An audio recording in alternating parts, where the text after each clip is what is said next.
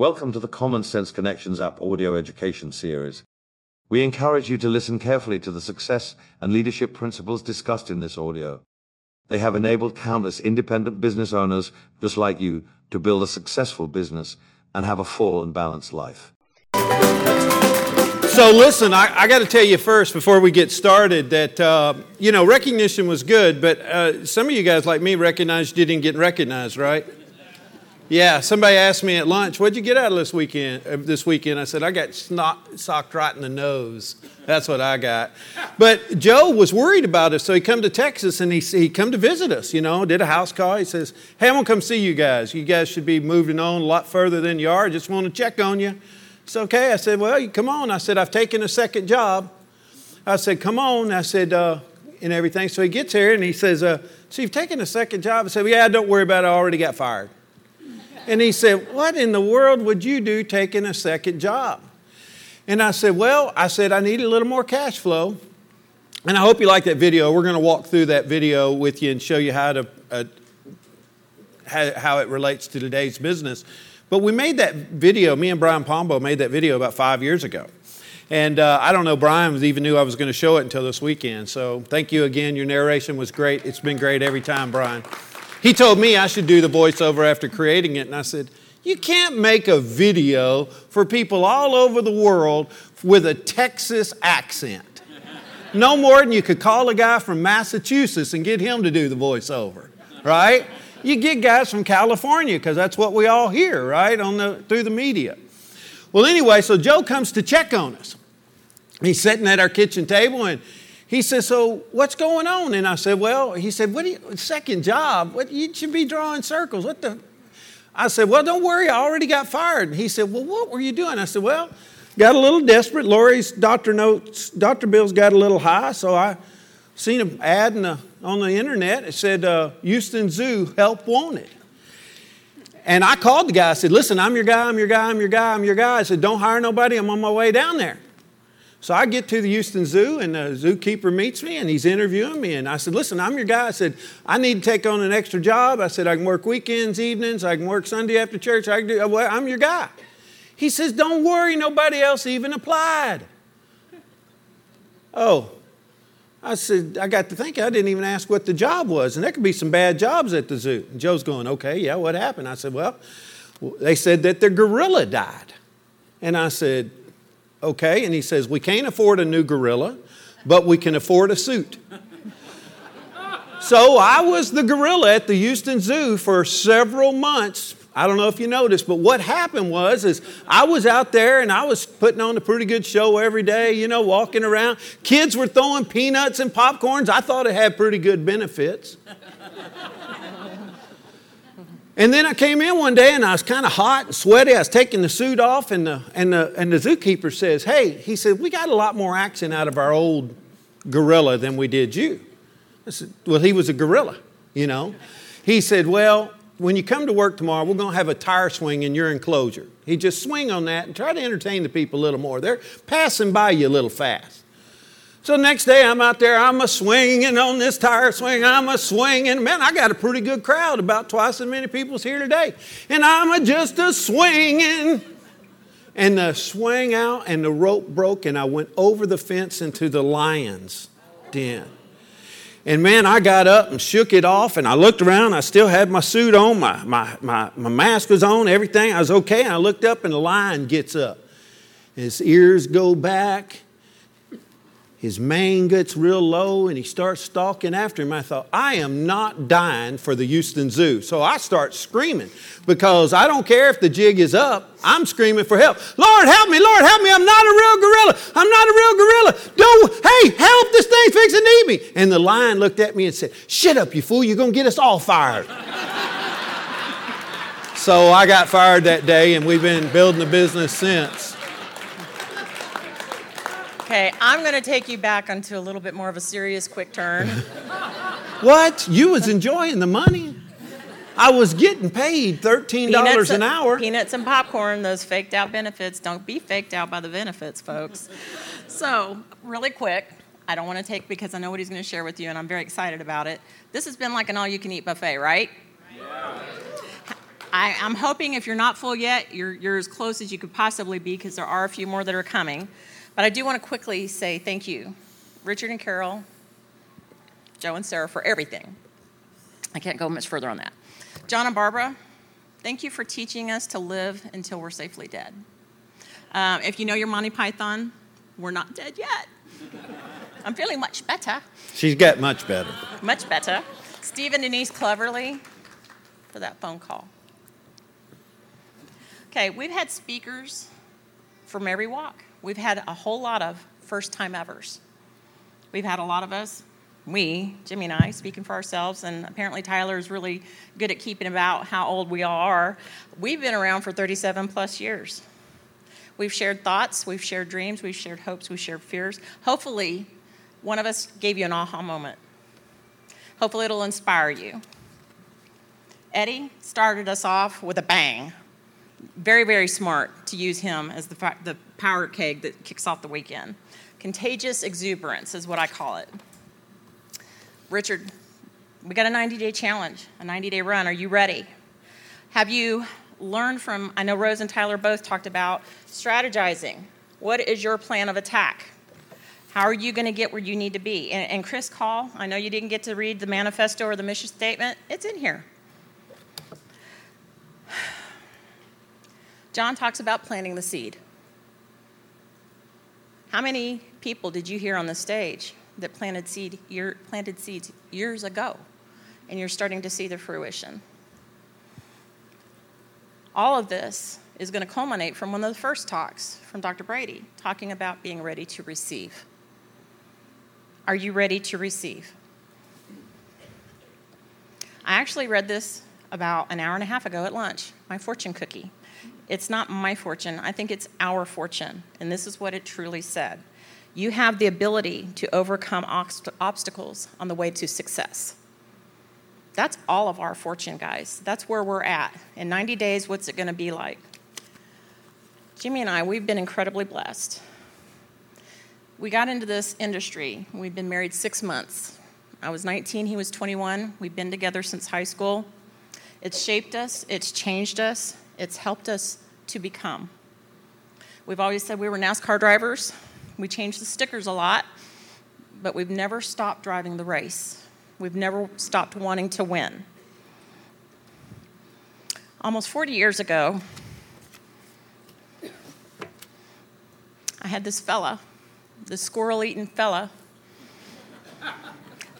that asked me out. And he goes, What did you ever see in that squirrel eating fella? And I said, I saw a diamond. And I truly did. Woo! He's my best friend. He's my love of my life. He's Jimi freaking awesome Odom. I love you. Leave your calendar. So, you know, I'll tell you a real quick story about this calendar because I don't think there's many left. But uh, I created a calendar for me because I needed task, needed a place to write task, I needed a place to write what my appointments were. I needed to look at a month at a glance. My biggest Achilles heel was being consistent. So I learned to book a meeting from a meeting.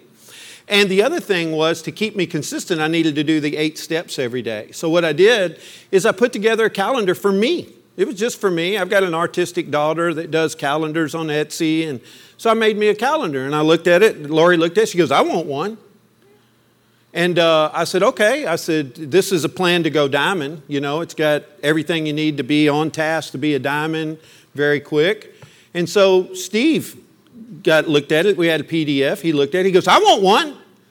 And I sent it to Joe, and Joe goes, Well, are you getting those printed? I'm like, Well, yeah, I was going to get two printed or three or so this is kind of a one-time thing, and it'll keep you on track if you uh, if you're wanting to build the business uh, really really fast because it's got little symbols in there for everything you do. You can just check boxes and move forward. So, and people say all the time, "I don't like to use a paper calendar." Well, neither do I. But let me tell you, somebody ever counsel to you and come to you and say, I don't know why this ain't working. Well, pull out your calendars, look what you've done. They pull out their phone and you're like, I can't tell what you've been doing. You know, with this, I could always tell what they were doing, right? And so, anyway, that's why those are back there. There won't be any more. That's it. That's all there's ever going to be. So, uh, until maybe next year, we'll do another one. Anyway, let me walk you through that video and how it pertains to our business. Um, when you're in the E quadrant in our business, you're like a student. That's all you are, you're a student. Uh, that's where most people flunk out. Have you noticed that you've signed people up and then you didn't see them anymore? Didn't order anything? They flunked out in the E quadrant, the student or employee quadrant. The beginning, the starting gate. That E quadrant for us is like watching little kids play soccer. You ever watch little kids play soccer? A little huddle of them here, and then there little huddle of them over here, and they're all standing around kicking the ball like this. That's what that E quadrant is like. You know, um, when you're in that quadrant, because I know I'm talking to a lot of people that that's where they're at. They're in the first quadrant. You've got to block out criticism. You've got to realize that you're learning something new. You know, I think that Tonto introduced me. He said, I own some air conditioning companies. I've never been an air conditioning tech, but I could probably fix your air conditioner. Imagine if you went out with me today and we was going to fix an air conditioner. I said, I'll go ahead. You'd be like, what? That thing's got 220 volts. It's hooked up to 50 amps. I'm not touching that thing. You'd be smart not to touch that thing, right? Well, what if I went to work with you? Maybe you're a phlebotomist and you say, Oh, yeah, go ahead and draw blood on this first. one. I'm like, Whoa, I'm not touching it. Pretty soon, anything that's new becomes ordinary. And that's what this business is like. That's why the eight steps of success are so vital. You got to follow them every single day. Okay? The S quadrant is like stepping out and saying, I'm here to perform. I'm here. I count on me. I'm on the team. I am now self-employed because listen, if you got one team under you, you don't have a group. Your upline has a group and you're in the E quadrant. Not until you step out and start showing the plan, doing presentations yourself, are you, are you self employed. Usually, you begin by working with the team on the already existing growing team, because if you're missing out on working with the team locally, you're missing opportunities to learn how to build the business. I have guys on my team that regularly let me work at the bottom of their team and never show up to anything I do. And I'm like, you're missing out on learning. Plus, we're missing out on the synergy of building the business as a team. This is where this quadrant, this self employment quadrant, the second one I'm talking about, this is where accomplishment begins. Most people say, Well, how long have you been in the business? Never measure from the time you signed up. That's like a pilot saying, Well, the first time I ever saw an airplane, that's how long I've been a pilot. Start measuring your time like pilots do. Pilots, when you ask them, How long have you been a pilot? Oh, I've got 3,000 hours, I've got 30,000 hours, I've got 100,000 hours, right? That's when they're actually flying. When you step out in that S quadrant, that's when you own a business. That's when you begin, okay? You got to be tough minded there. This is the most dangerous quadrant I think there is. One time, Don Wilson, who was Randy Haugen's sponsor, asked Randy Haugen, he says, Hey, are you going to do this thing? And Randy says, and you can tell what quadrant he is by his answer. He goes, I guess I'm going to have to because nobody else will. Right? So that, that, that's exactly where you're at. So you got to be tough minded. You know, uh, that's where you uh, uh, that's where you recognize that you you know it's like some people have to you, some of us come to the event to get socked in the nose right tom brady's probably the greatest quarterback that ever lived makes hard for me to say as a dallas cowboy fan but Hard for me to say, but he's probably the greatest quarterback that ever lived. You know why?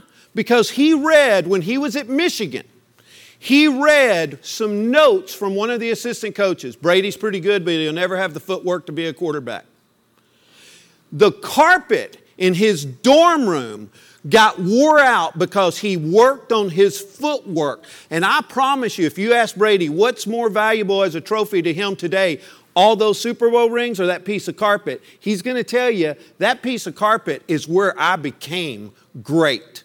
And so, you know, that's the S quadrant. Let me move on. I'm out of time.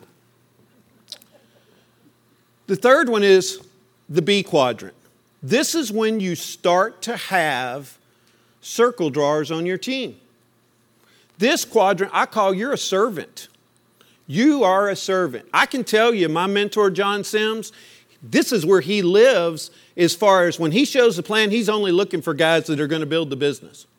That's what he's looking for. He's constantly looking for the right guys to mentor, not just somebody to sponsor and put in the business, or not somebody that's going to buy a product. He's constantly looking. That's why he'll end up with an army of circle drawers that will be able to outbuild almost any other strategy around because that's what he's looking for. Example is everything in this quadrant. You cannot stop being a master circle drawer, a builder at that point. You've got to be a good finder with people. You've got to be a great encourager. In Les Giblin's book, he says you've got to uh, accept, approve, and appreciate people. That's true. You've got to accept everybody. Okay? The reason we dress for success, why is that one of the eight steps? Because the way I showed up in the business, I showed up, I was playing high school baseball. I just got drafted by the Montreal Expos. I was playing college baseball. I sang for a heavy metal band. I had long hair and an earring. I went fishing and hunting on the weekend.